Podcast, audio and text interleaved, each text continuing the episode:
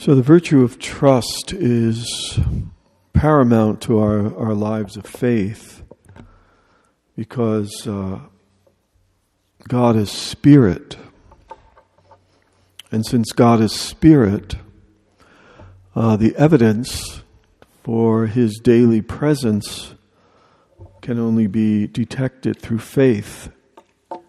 And faith needs trust. Trust that God is actually alive, trust that God cares, trust that God is working on our behalf. And so the disposition of the Christian to some extent is one of um,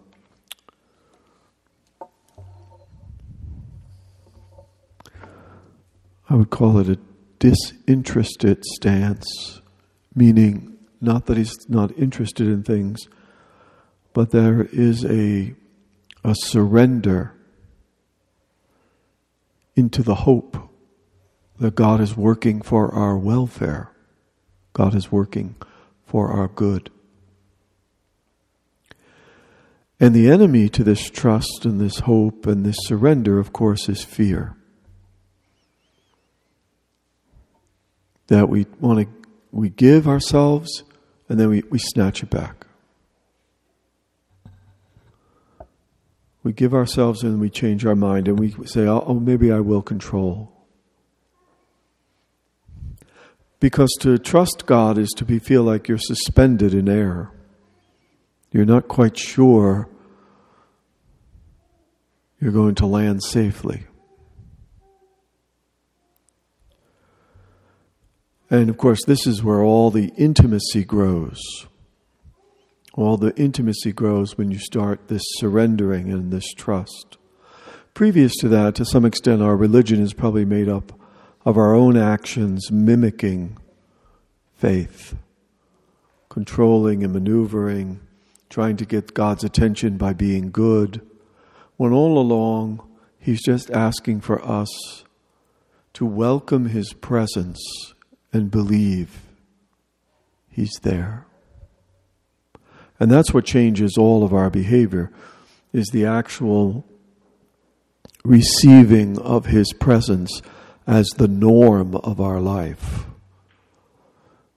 When all this movement around of trying to control and trying to manipulate and trying to prove to God we're good enough for him to love us ends, we just dwell in his presence and everything we thought we could achieve on our own is given. And that's where celebration and worship comes from. From our reception of what is given and the joy that it leaves us in, then we naturally respond. And we respond with worship, gratitude, thanksgiving.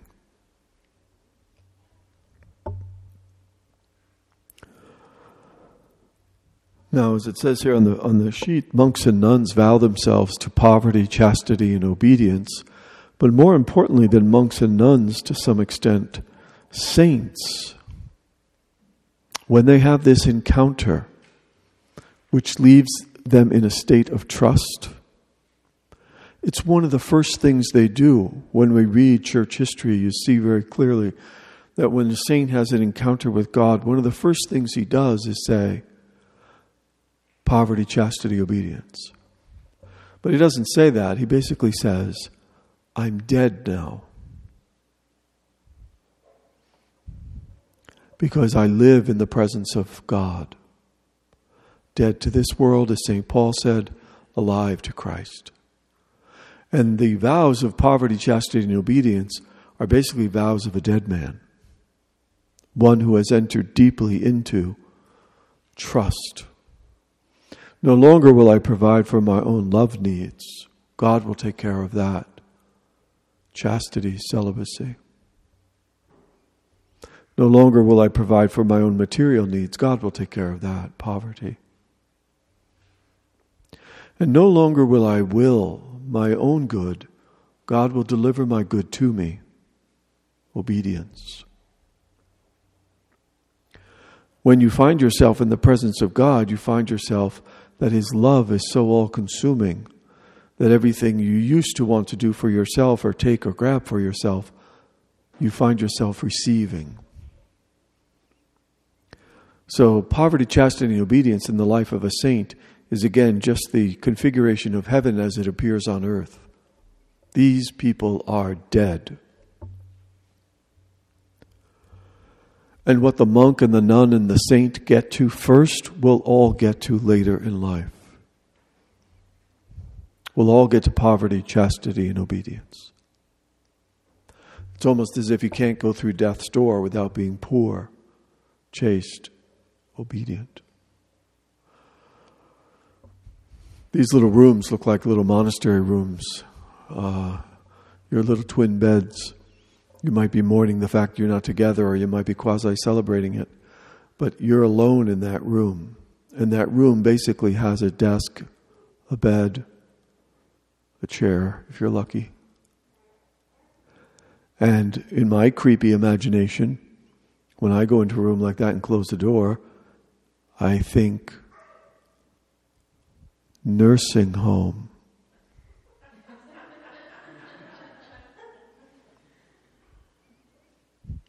Now, right now, you might live in big houses or you might be dreaming of big houses and you're going to fill it with lots of kids. But as we head to life, everything gets sloughed and taken away, and we end up in the same room we're in this weekend. In other words, we end up looking a lot like monks and nuns. And that thing that they saw in God, which then dispensed them from all of the economic, personal economic, of course, they have corporate economic needs, but dispense them of all the personal economic needs, that's going to come to us too.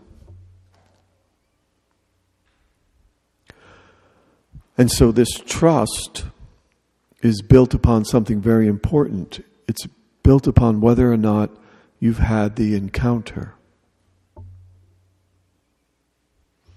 And a lot of the uh, biography of our own lives will be see how Jim trusts. Watch. Watch how Jim is trusting now. Ooh, beautiful. Oh, oh, see how Jim got scared? See how he took back what he thought he gave? Oh, sad. And so there's an accumulation, hopefully, of going in the direction of trust, of actually believing in a provident God who's alive, alive enough to take care of us, and alive enough to communicate with regularly as our peace.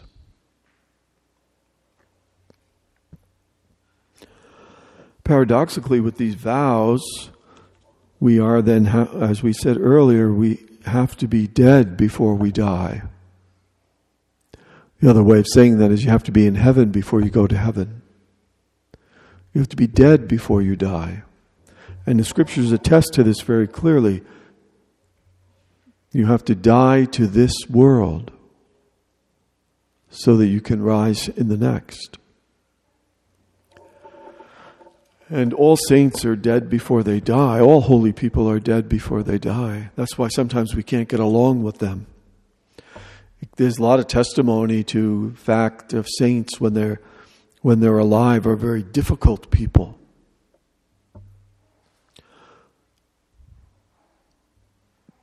And it's very clear as to why they might be very difficult. Perhaps they, they do have some personality shortcomings. But the reason that they're difficult to live with is they're not really living with you. You're living in America, they're living in heaven. So if you're living with someone who's in heaven and you're in America, that's going to be tense filled. Because they don't think the way you think, act the way you act, choose the way you choose. And so, by the very nature of living with a dead person, it's unnerving. And to live with a saint is to live with a dead person. While you're still plodding through the decisions if you are going to join him or her. I always remember my grandmother, who I think was a saint. And uh, one day, my mother woke me up. I was about 14 year old boy or so. And you know, you remember being a 14 year old boy, the boys in this room. Because as a 14 year old boy, the first thing you do when you wake up in the morning is jump out of bed and say, I wonder if I can help someone. Do you remember those great days of absolute self giving? When you jumped out of bed and said, I wonder what dad needs. Those were beautiful days.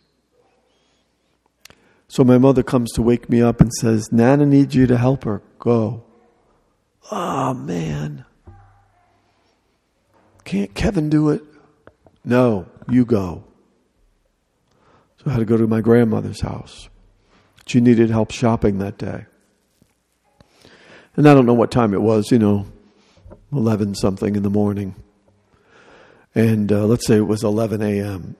And of course, she's old, so old people are always early. They've got nothing to do, so she's waiting on the porch. The older you get, the earlier you get, because you got nothing to do. I'll be there at 10, and I'll be there at 10. Don't be waiting at 8.30. Well, I've got nothing to do. So anyway, she's sitting on the porch. Exactly, of course, she's sitting on the porch. She had nothing to do. She's waiting. Hello, Jimmy. Getting the car and she drives over to the grocery store. Wasn't that far. She gets out. We go into the grocery store. We start shopping. Get this, get that. Grandpa likes that. I like this. Great. All of a sudden, the church bells start ringing very close to the grocery store. And she hears the bells and she just stops and she says, Oh, Jimmy, I have to say the rosary. I said, okay, Nana, go ahead. Whatever you need to do, you know. I'll go get the sausage. Oh, no, Jimmy, you say it with me. And I said, what do you mean? Well, here. And then she takes out her rosaries from her purse. And the cross on the end of it is like that. Just these huge rosaries. You know, to a 14 year old boy, it's like, put that away. What are you doing?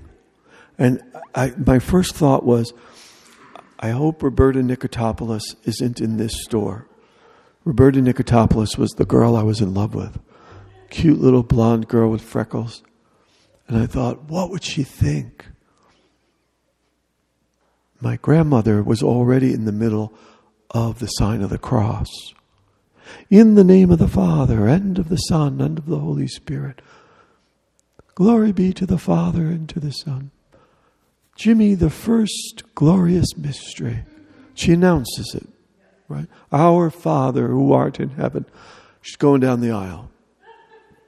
Hail Mary, full of grace. So I'm thinking, what do you need, Nana? What do you need? Get me out of this aisle. So I go over, you know, I get some bread in the bread aisle. The second glorious mystery. She's announcing it out loud. She's coming down the frozen food aisle. Hello, Helen. Our Father who art in heaven. The rosaries are clanging on the cart, and I'm looking for a hole to die in, right? Where's the hole I can die in? She's dead. It was time to be with Jesus.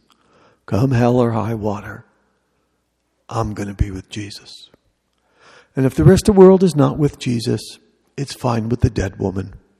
She could care less, right? And in this, in this, in this semblance of, of living this way, it's very much like falling in love, first love, right? Let's say you're separated from the one you love for a while, and you meet in the airport, and there you are, right? You run toward each other in a big embrace. And you don't look around, only old people may do that. You don't look around and say, I hope no one sees this, then give them a little peck on the cheek. When you're young and love and you see her, you see him, you run. And you embrace and you kiss in public, and people walk by and say, Oh. They don't do that with young people. If it was an old person, they'd say, Gross. Why are you doing that? Why are you showing affection? You're almost a corpse, cut it out. But with, with young people, it's, oh, it's so beautiful. So in the middle area of the airport, you see people hugging, embracing, without a thought of what? Themselves. That's the freedom of the saint. The freedom of the saint is I'm thinking of him. And whether it's the rosary in the grocery store or some other choices that saints are making, their thought is, I'm only thinking of him. Why? Because I trusted him and he was faithful. In other words, I learned through my acts of trust that this is the one I can count on. And so I have no shame and no embarrassment in publicly loving him. That's the movement of the saints. So if you look on page 16,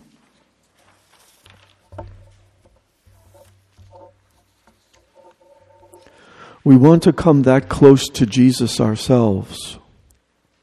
And we want to come that close to Jesus in the condition that we are. Remember, we don't have to clean ourselves up first to come to Jesus. Jesus is the cleaning agent. Try and clean up first is to remain filthy. Come to Jesus, He's the cleaning agent. The bottom of page 16 Christ never first accuses the heart, He always first calls the heart. Jim, come. Not Jim, you are a disappointment to me. The, the, the living God always calls to the heart first, never accuses. Remember, Jesus himself said that he did not come to condemn the world, but to save it. So he doesn't accuse, he invites. Come. Remember? First words out of Jesus' mouth to some extent. Come follow me. Come be with me. Oh, first let me go and clean up. No. Come follow me. The way I am, the way you are. The relationship, the, the road to Emmaus will clean you. Staying with me will clean you. That's, no, that's why no matter how, what shape you're in, you always must choose to trust that He is who He says He is. Who's that? Love itself. No matter what shape you're in, you must trust. He said it. I remember it. He is love. He's not condemnation. What is Christ calling you to? Remember, He's a calling, He's not accusing. So you all, you all may have ideas in your head about how your wife or your husband have to be better. But what you want to focus in on is how Christ is inviting you to Himself. Not the other one, but you. The famous story, right, of a priest telling people that you know, when when when you're in confession, uh, excuse me, sir, but you're um, you're confessing your wife's sins. You know, you're here for yourself. Confess your own sins. What's Jesus calling you to?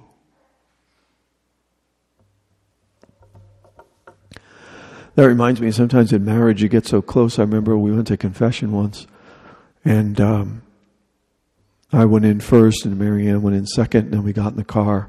And as we're driving home, we were pulling out of the parking lot, she said, Did you remember to say this? And the only reason she could say that, right, is because she's the victim of the sins. Did you remember to say this? And of course I said, Of course I did, dear. I don't remember if I did or not, but that when, when you live with the person you sin most against, of course she's going to remember.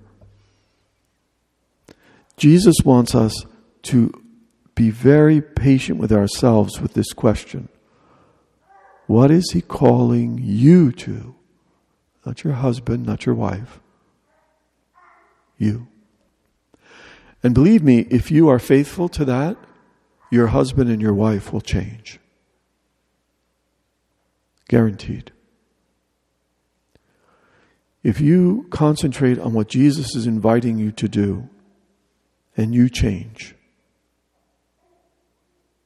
your spouse will change. And even if the change is a reconfiguration of habits, he or she will notice the change is happening in you and will have to adjust. And that adjustment will raise consciousness in them. And even if from your prayers in purgatory, you will see the change in your husband or your wife. If you do what Christ is calling you to do. What are you resisting to receive from Him? Jesus said that beautiful question Do you want to be healed? You know what, Jesus? I really prefer to be sick. And then, of course, Jesus would leave you sick. There's a readiness to conversion, there's a readiness what are you resisting to receive? We love our hiding places, our sins, more than we love Jesus. That's why we keep going to them. And the hiding places are clear, right? The deadly sins of gluttony and envy and anger and lust and sloth. Those hiding places we run to first, like vermin, you see, dive under the, the porch or dive into a hole. We're afraid, we're in pain, we're lonely. We go right to the hiding place. What are you resisting to receive? Jesus, I like gluttony. Jesus, I like envy. Remember, all of these sins give us pleasure, even anger. Anger gives us pleasure, or we would have given it up years ago. There is a, a pleasure in every deadly sin that becomes addictive. Which one is it? And of course, Satan knows your weak point, and that's why he always tempts you right there. And that's why you want to shore up that weak point. or he'll get in with the temptation to your favorite hiding place.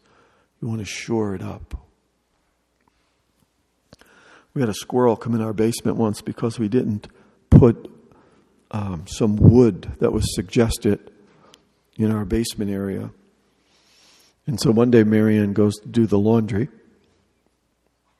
and she screams. And I thought, there can't be that much laundry. And it was the squirrel, right, running around down near the washing machine. So she goes running up. And I go down and I'm saying, What are you yelling about? She's a squirrel running. And then I see it. I said, Okay, let's go. And I said, Let's get, get traps. And so we got some friend of ours who had traps and he put it in the basement. And every day you open the door a little because you didn't want the squirrel at the top step, you know, coming into your house. And you go down with a flashlight and you're looking, and all the traps are empty. Where is this thing? Because we heard it every night down there. So one Sunday morning, I go down, so maybe he'll be in the trap today. And he wasn't in the trap. He chewed a hole in the basement door, which was made of wood and left. And Marianne said when she discovered this, Jim, why didn't you just leave the door open? Because I'm stupid. So we had traps everywhere, and, and all I had to do was open the door. But it was a door we never used. That's my excuse. We had boxes in front of it and stuff. So I was rationalizing my stupidity.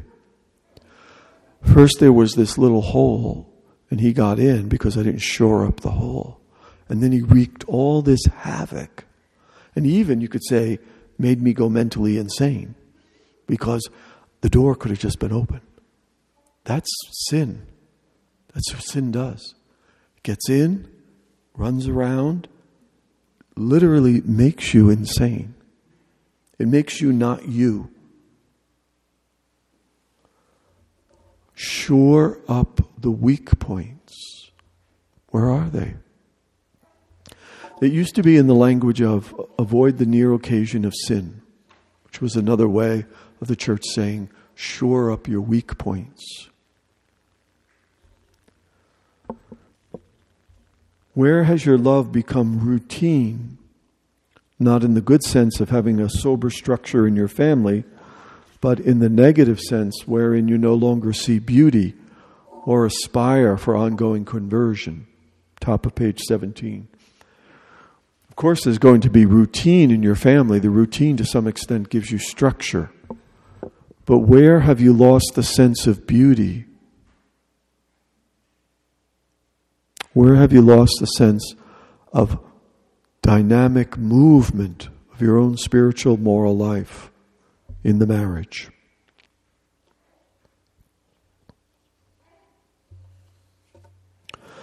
So, with these questions in mind, I just want to invite you into a prayer tonight with the Blessed Sacrament.